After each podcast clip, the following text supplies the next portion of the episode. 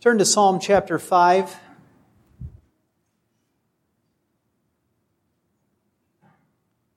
Our sermon today is it's about how to pray.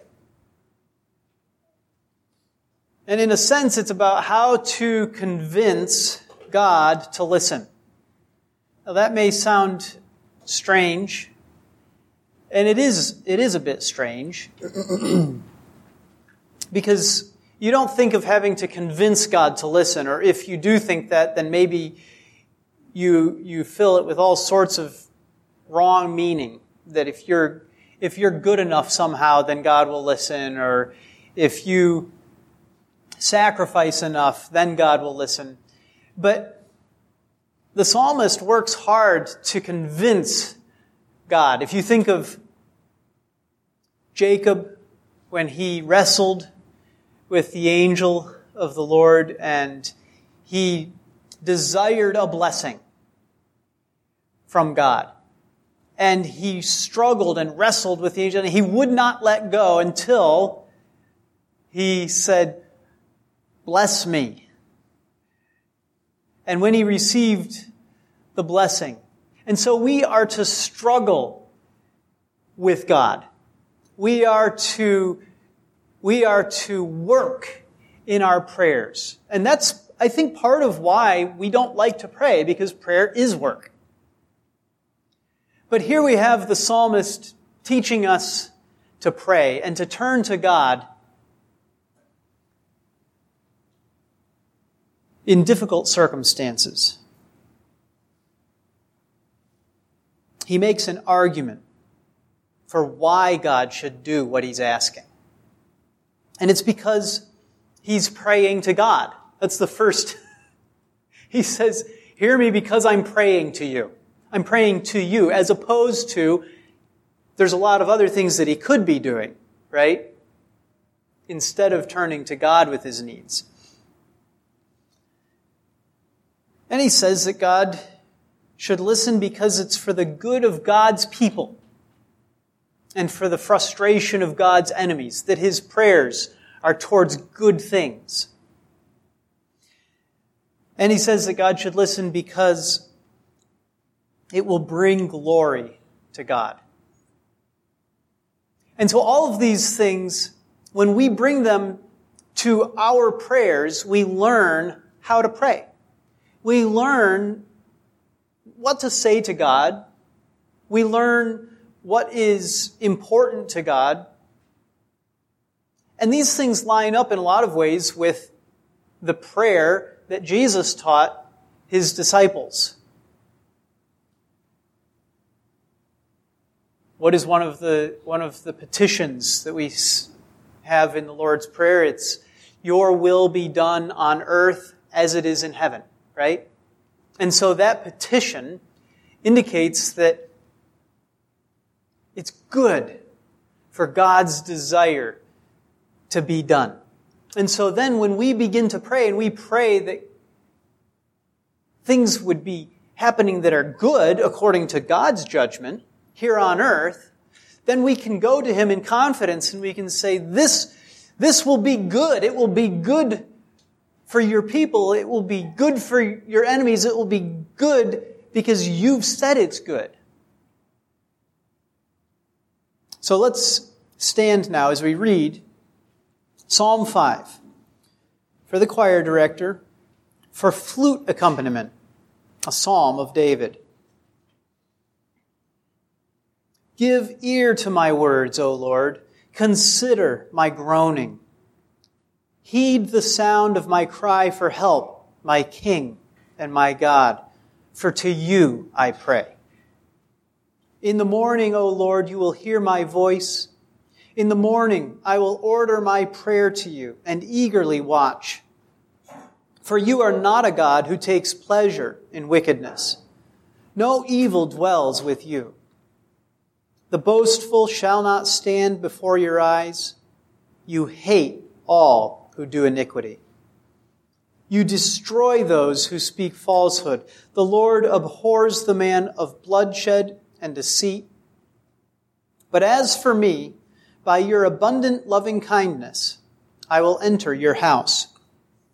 At your holy temple, I will bow in reverence for you. O Lord, lead me in your righteousness because of my foes.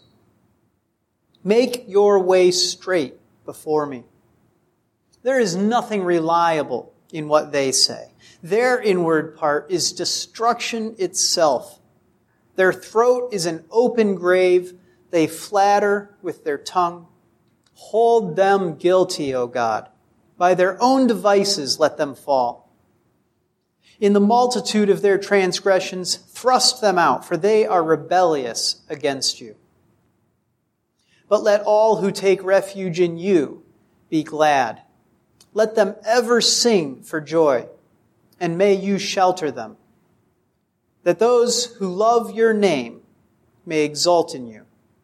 For it is you who blesses the righteous man, O Lord. You surround him with favor as with a shield. This is the word of the Lord. Please be seated.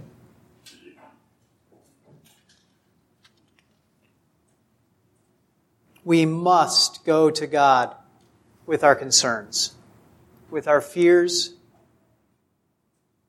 with our groaning.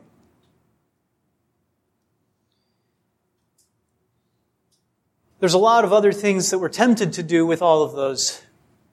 With the burdens that we bear, with the, with the, the fears and worries, with those who are persecuting us, those who are attacking us, those who are enemies against us for no reason.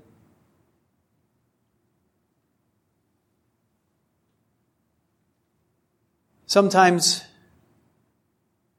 we simply become angry with God when these things come upon us, angry with Him for allowing us to suffer.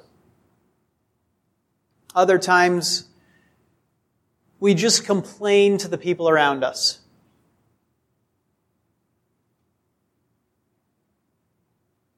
about how hard life is. Sometimes we just like to worry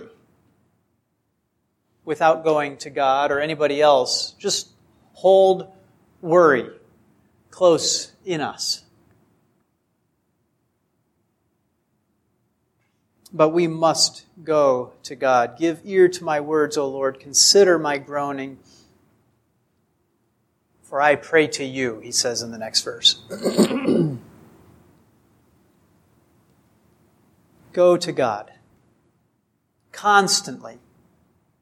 You say, Well, I went to him yesterday and I'm still suffering. I'm still groaning. I'm still in pain. I, I still face the same troubles. And the psalmist, David, has, has struggled and, and been attacked and been at death's door over and over and over and over. And what does he say? I'll go to you in the morning. Morning after morning, he, he goes to God. In the morning, O Lord, you will hear my voice. In the morning, I will order my prayer to you and eagerly watch. Go to him day in, day out, morning by morning, expecting Him to answer. How often do we think we should go to Him? You wake up in the morning and you have that knot in your stomach about what's coming. Hopefully, this isn't happening to all of you right now, but I know that it has happened to all of you at times that you don't want to go to bed because you don't want to wake up the next morning, because you don't want to face the work, because you don't want, because you dread. You dread what God has given you, the lot that you have in life. And sometimes it's because you're simply lazy. You just don't like to work. But a lot of the time it's because you have enemies because you have people persecuting you, because you have those who will sin against you, because you have great sorrows to bear of yours or to help others bear. These are the things that we, that we can dread. And so you wake up in the morning and it pops into your mind. And you think, I should pray. I should go to God. And instead, what? Well, I need coffee first. Right? Coffee will actually solve your problems better than prayer. That, that's what, that's what you think. I mean, prayer will be good. Prayer will be even better. It'll be better still if I pray after coffee. Am I right? Isn't that what we do? And not just with coffee, of course, but with the next thing. Well, I need to eat something. Well, actually, it's time to get in the car. Well, you know, I'll pray while I'm driving. But the radio's on. And pretty soon prayer is just gone. Not, not even in your mind anymore to pray because now you're facing the thing.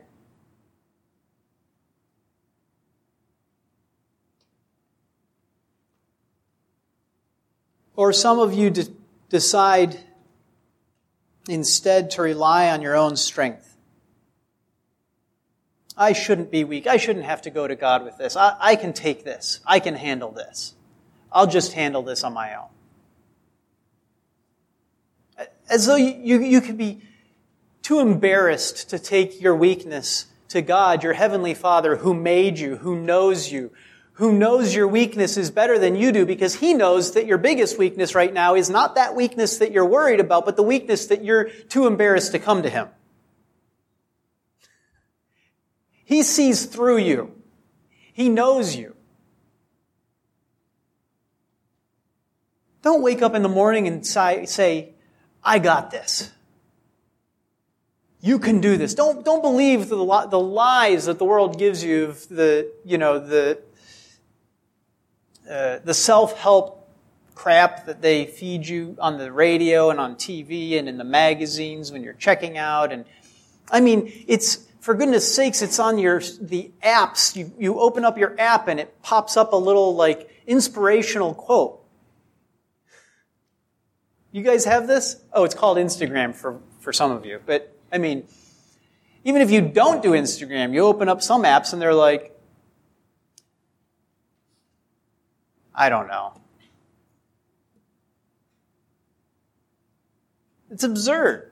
Self esteem, right? That, that somehow what you really need is just to believe more in yourself. No, you need to believe more in God. And when you believe more in God, you'll go to Him in prayer. And when you go to Him in prayer, what are you going to say? You're going to say, answer me because I'm coming to you. And that's the first step, is coming to Him instead of all of this other stuff that you want to do or that you, that you, that you get distracted by or that you fall into. Morning after morning. The world's solutions to your problems. You can try them one after another, after another, after another. Go to God. Go to Him constantly, looking to Him to save you from the many problems of your own creation, the many problems of others' creation.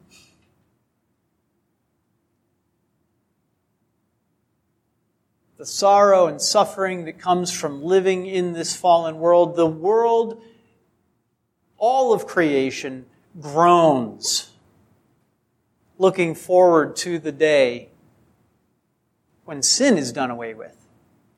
How much more do we look forward to that day? Pray for the coming of that day. And God will hear if you go to Him because He hears the prayers of His people. In James 5, we read, The effective prayer of a righteous man can accomplish much. How much? Elijah was a man with a nature like ours. And he prayed earnestly that it would not rain, and it did not rain on the earth for three years and six months. Then he prayed again, and the sky poured rain, and the earth produced its fruit. Now, how many of you believe that you can pray and that it will accomplish something? Raise your hands, all of you. You need to. Now, how many of you think that you're like Elijah and you can pray like Elijah? Nobody's raising their hand. But the reason that James added that little bit about Elijah is because he was just a man with a nature like ours.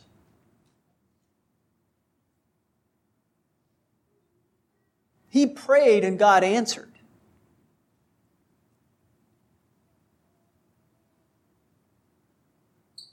God hears the prayers of his people.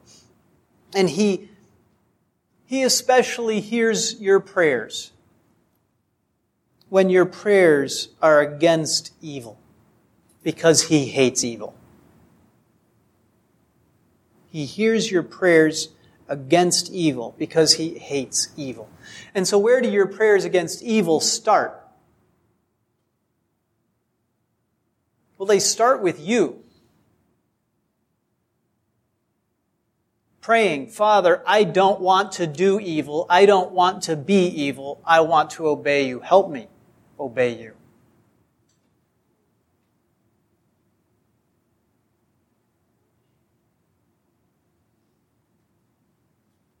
It's so easy to get discouraged by our own wickedness from going to God.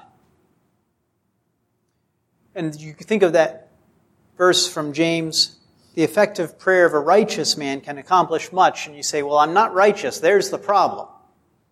Right? I'm not righteous. If I was righteous, then I could pray. But since I'm not righteous, I can't pray. At least I I can't pray and really expect anything to happen, not until I am really good.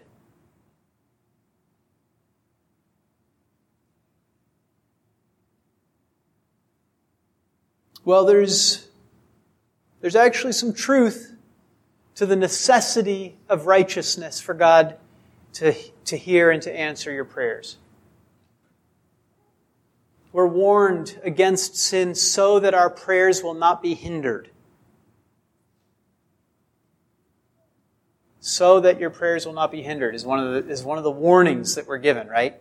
So, so here you have Elijah, and Elijah was a righteous man, and it is connected to his righteousness that, that God heard him. And yet, and yet, in spite of your sin, you go to him and you go to him with righteous prayers, and he will hear you.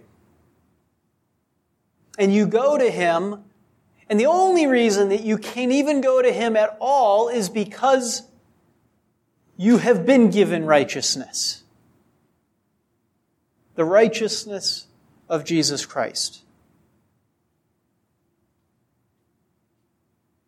Last week we talked about the lies of Satan, the accuser.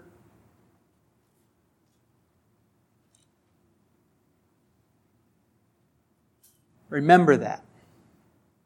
He loves to discourage you. He loves to lie. He loves to say that there's no hope.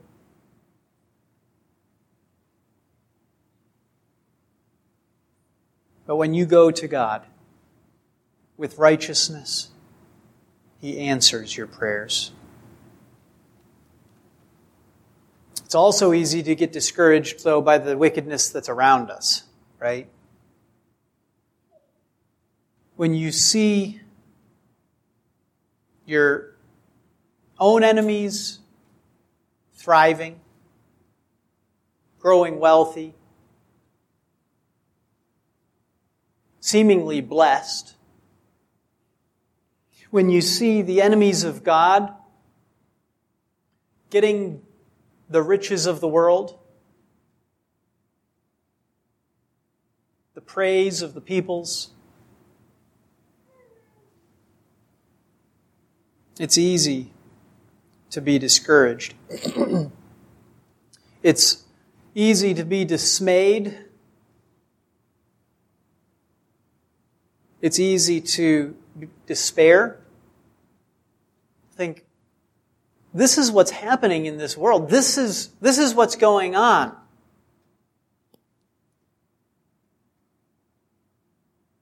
But if you are dismayed or if you despair, those are the opposite of turning to God in faith filled prayer. Don't grow discouraged. Don't believe the lies that Satan is trying to convince you of. That, that actually those who sin end up being blessed. The psalmist is confident that God will hear him, and he's confident because his prayer is against the wicked, and he knows that God will punish the wicked. So you see, all of this rests on believing rightly that God will reward the righteous and that he will punish the wicked. Those two things go together and they're perfectly true, and David is confident of it as he goes to God in prayer. Why is David confident of that? After all, how much time had David spent suffering at the hands of his enemies and God's enemies? Well, David is confident of it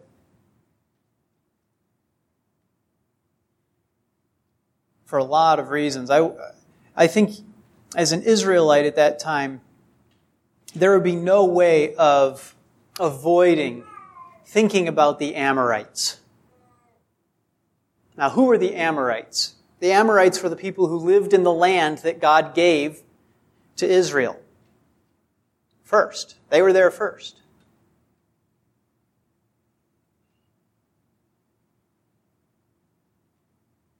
And how long were they there? They were there a long, long time. And why did God wait so long to give his people the land that the Amorites were in? Because he was waiting for them to complete their wickedness.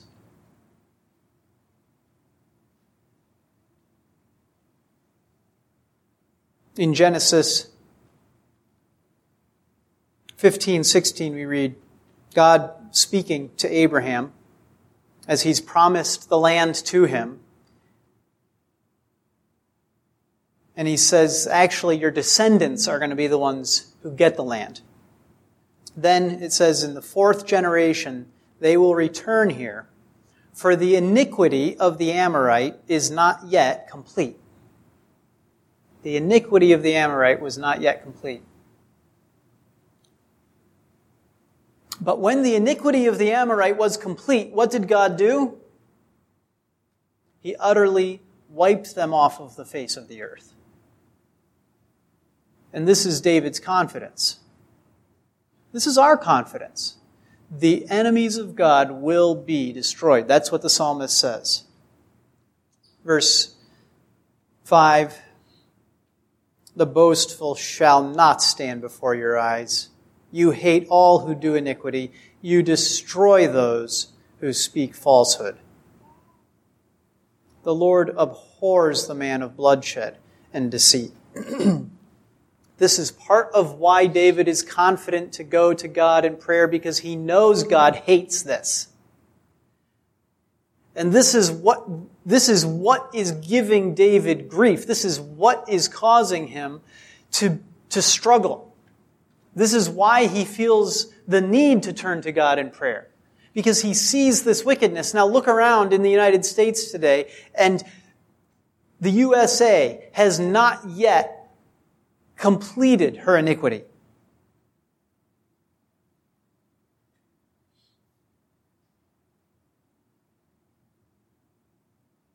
But her throat is an open grave.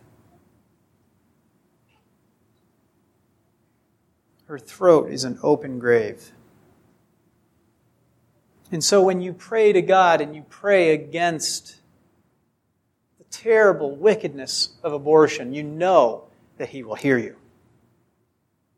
And when it, when it seems hopeless, you remember the Amorite.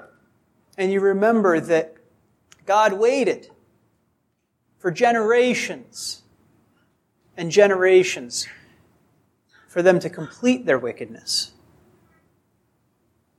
And then he fulfilled his promise. His judgment was poured out. He destroyed the wicked.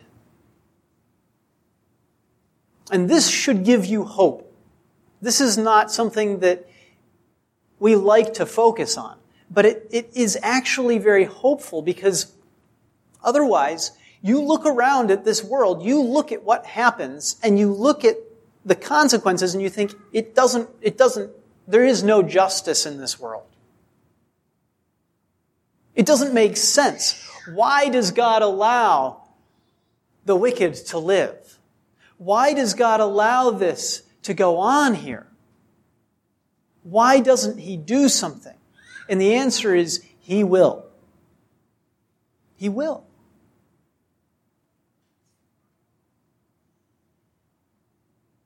And so you can go to Him instead of simply falling into despair on the one hand, or on the other hand, deciding that it's better just to be wicked. You think of what Solomon, wise King Solomon, says, well, tries in Ecclesiastes, right? And he's, he's talking about all the things that he tries. He goes and on and on. He thinks, you know what? It's better just to be wicked. Eat, drink, and be merry, for tomorrow we die. And in the end,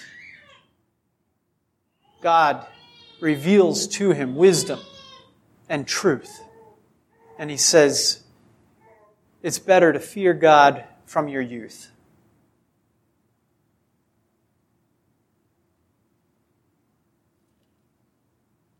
And so your prayers may be answered many years from now. Your prayers may be answered many years after you're dead. But when we pray by faith according to God's command, we believe that they will be answered. They will be answered.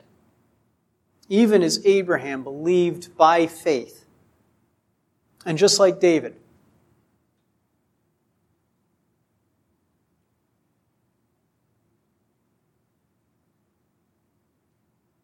And so, are you suffering? This is not something that is new to the believer. It's also not something that you only see in the Old Testament. 2 Thessalonians 1 4 through 6 says, Therefore, Paul's writing to this church. He says, Therefore, we ourselves speak proudly of you among the churches of God for your perseverance and faith in the midst of all your persecutions and afflictions which you endure. The Thessalonian church was suffering suffering, persecutions, they were enduring by faith. And it made Paul proud. He delighted to talk about what the Thessalonians did as they suffered. He goes on, he says, This is a plain indication of God's righteous judgment, so that you will be considered worthy of the kingdom of God, for which indeed you are suffering. And so when you suffer, you're suffering for the kingdom of God. Think of David, all right? And David went through things that you can't even fathom going through, right? He suffered in ways that is mind blowing to us. And, and was his suffering for the kingdom of God? Was his suffering bearing fruit for Christ's kingdom? And the answer is, are you reading this psalm? If you read this psalm, David's suffering is paying off in the benefit for the kingdom. Do you see that? You would not have this psalm if it were not for David's suffering. And so as you are strengthened by this psalm, you remember that it was because David suffered, that you have this psalm, and that as you suffer, you're suffering for the kingdom too. And people will benefit from your suffering. Not just you, but God's people, God's kingdom. And that's a sweet thing. Now, you has to be selfless. You have to be selfless for that to be sweet, right? Because you have to think, well, this will be good for other people. It's okay for me to suffer. Other people will benefit from this. And you have to be, you have to be selfless to think that way, don't you? You have to have love for other people, other people that you don't even know. One of Heidi's favorite books is a book by Elizabeth Prentiss, and Elizabeth Prentiss suffered and suffered and suffered and suffered. And her suffering paid off in God's economy many, many, many times. Heidi benefits because of Elizabeth Prentiss's suffering. You benefit because of King David's suffering. The kingdom of God is built up through your suffering.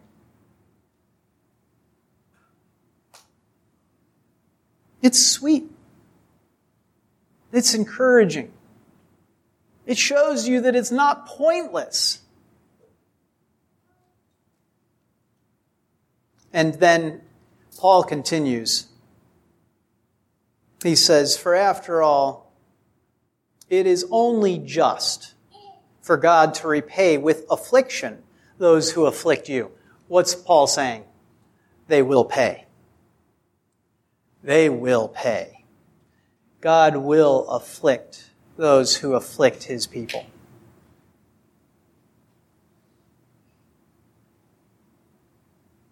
But what about our evil? Do you have evil? Of course you do. Did David have sin in his life? Of course he did. And so you think, well, I don't know about this whole God punishing the wicked thing. It seems kind of scary because I see my own sin and I'm thinking, I don't know. Whose side am I on? Well, be on God's side. and your wickedness is forgiven.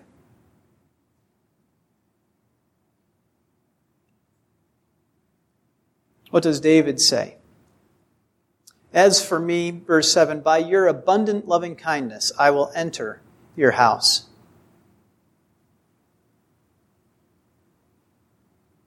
And so David has just gotten done talking about the, the wicked and the punishment that they will receive and teaching us to fear God. He does hate all who do iniquity. And we can't sin without consequence. And if we think we can sin without there being consequences, then we have no concept of the fear of God. We have no understanding of His holiness. But immediately after he, he teaches us to fear God, what does he do? He teaches us to rest in God's mercy. What is it that allows David to come into the house of the Lord. It's God's abundant loving kindness. There's a lot of it. It's abundant. His loving kindness. What is His loving kindness? Well, it's loving and it's kind. It's loving kindness. He's, he's so merciful to us that He allows us to come into His presence as sinners to be made righteous. And we, we come into his house, we come into his holy temple, and, and what does David do? He bows in reverence. Reverence for God. And so that fear of God and that love for him come together in, and that's probably the best way to think about what reverence is. When, when we reverence God, it's, it's this combined love and fear of Him as, as one emotion. It's this loving fear. And it's sweet. And, and so he, And so he falls down on his face in the temple.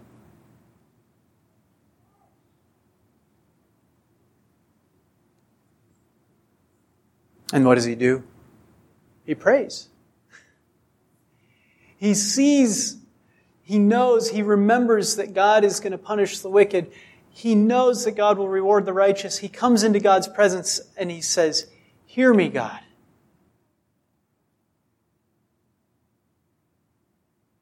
How important is it that God hear our prayers? Well, if He doesn't hear, it's hopeless. There won't be any hope for us. What will happen? Verse 8, O Lord, lead me in your righteousness because of my foes. Make your way straight before me. There's nothing reliable in what they say. Their inward part is destruction itself. Their throat is an open grave. They flatter with their tongue. How are you going to escape all of that? The flattering, the lying, the killing that they do, you need God to hear you. You need Him to hear you. If He doesn't lead you through the middle of that disaster zone, you won't come out. You won't make it through.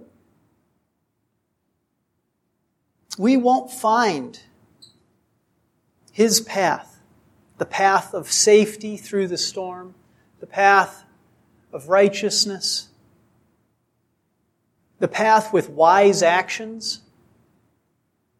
How much do you need God's wisdom as you, as you face decisions in your life? Set aside the wicked. Just think of, of one decision in your life that you're looking back and forth at the different options. If God doesn't give you wisdom, what are the, what are the consequences there, there are some, some choices that we make in life that, that the, the, the, the consequences just roll like a wave up the beach. They just go on and on and on in your life. Do you want wisdom from Him as you make those choices? I say there are some choices. They come like every other day, uh, in my experience. And then there's the ones that everybody knows this is a major decision. Where are you going to go to college? I don't know, but it's going to affect me the rest of my life. Should I get a new job? I don't know, but it's going to be a major change one way or another. It's something's going to, this is going to, this is going to have an effect forever. That's right. And that's without considering your enemies. And your enemy is not just other people that have it out for you, right? But Satan and his demons who are seeking to lead you astray.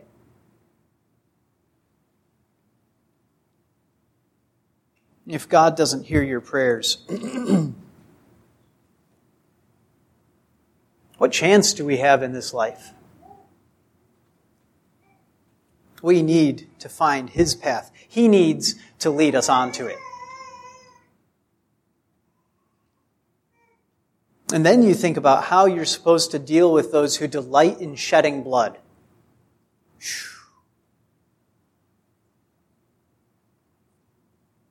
This is a struggle.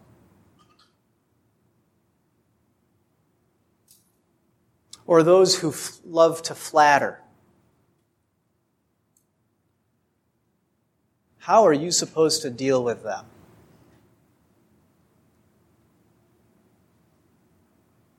Or those who spread destruction?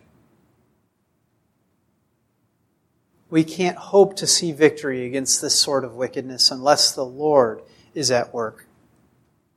And here we're taught to trust in God to deal with them. Verse 10 Hold them guilty, O God. By their own devices let them fall in the multitude of their transgressions, thrust them out, for they are rebellious against you. People who fight against God have no intelligence. They can seem like they're very smart, like they're real bright, like they're even brighter than you, like you have no chance against them. And without God, I just got done saying, you don't. But in fact, they're fools. And God will turn the wisdom of the world into foolishness. He will show it for what it truly is.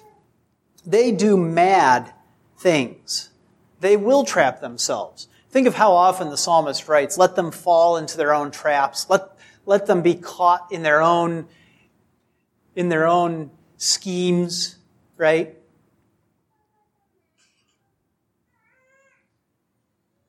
What kinds of mad, mad things will they do? Absurd, insane things. Well, let me give you an example. Attacking God's people.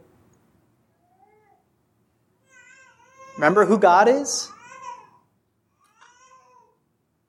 You're going to attack His people? That is not going to go well for you. he loves them. He has promised that He will be there for them. Attacking the weak and the helpless, attacking Christ's bride. Let's bring this down to today. When you have a man who is a real father, and he sees someone attack his daughter, what does he do? You'd have to be mad to touch her in front of him, wouldn't you? What's he going to do? He's going to show your foolishness. You thought you were getting something good. You thought you were wise. In your own eyes, you were. But your foolishness is revealed in that moment. And God is a righteous Heavenly Father. He is a compassionate Father. He loves His people. He loves His bride, the church. And so when the wicked attack, they will pay. That is their absurdity. It doesn't matter how smart they appear when they're in the midst of doing it. It doesn't matter how much it seems like they've found a workaround where they can get away with it and there'll never be a cost to them. There will be a cost. God will not let them go unpunished. But those who turn to God are able to take refuge in Him. And that is exactly the same point made from the opposite side, right? because if he will take out his wrath and vengeance on those who attack his people, then to be his people is to be protected, is to be cared for, is to be loved.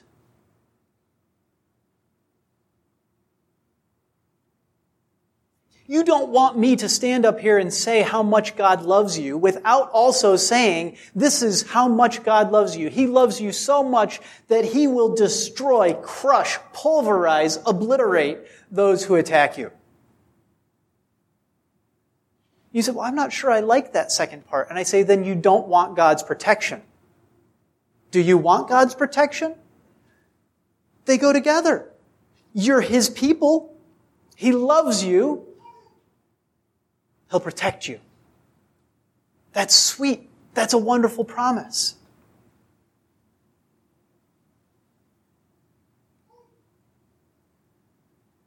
God is especially inclined to hear the prayers that we make on behalf of the weak, on behalf of the helpless, on behalf of children on behalf of his people. And this is where David ends.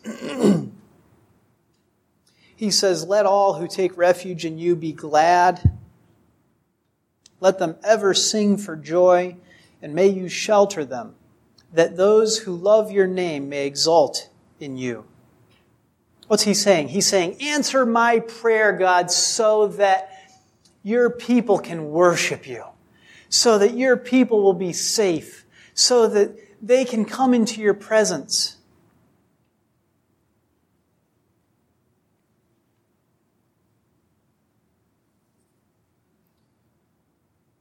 The blessing in the end that we're dependent on God for is the blessing of Jesus Christ. That those who take refuge in Him will never be apprehended by their enemies. You say, well, David was apprehended a lot of times. And I say, but God brought him safely through. You say, yeah, but he died in the end. And I say, yeah. Yeah. And so will you, unless God sends his son back first.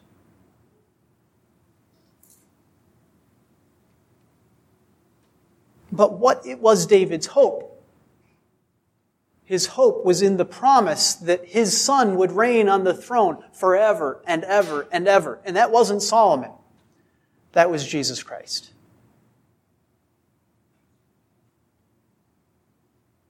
And so we are surrounded by him as a shield if we put our faith in him. We're protected. Protected from the enemies that we have in this world, protected from Satan, and ultimately redeemed to the glory of God from our own sin. And so he leads us in his righteousness because of our foes. Does That seems strange.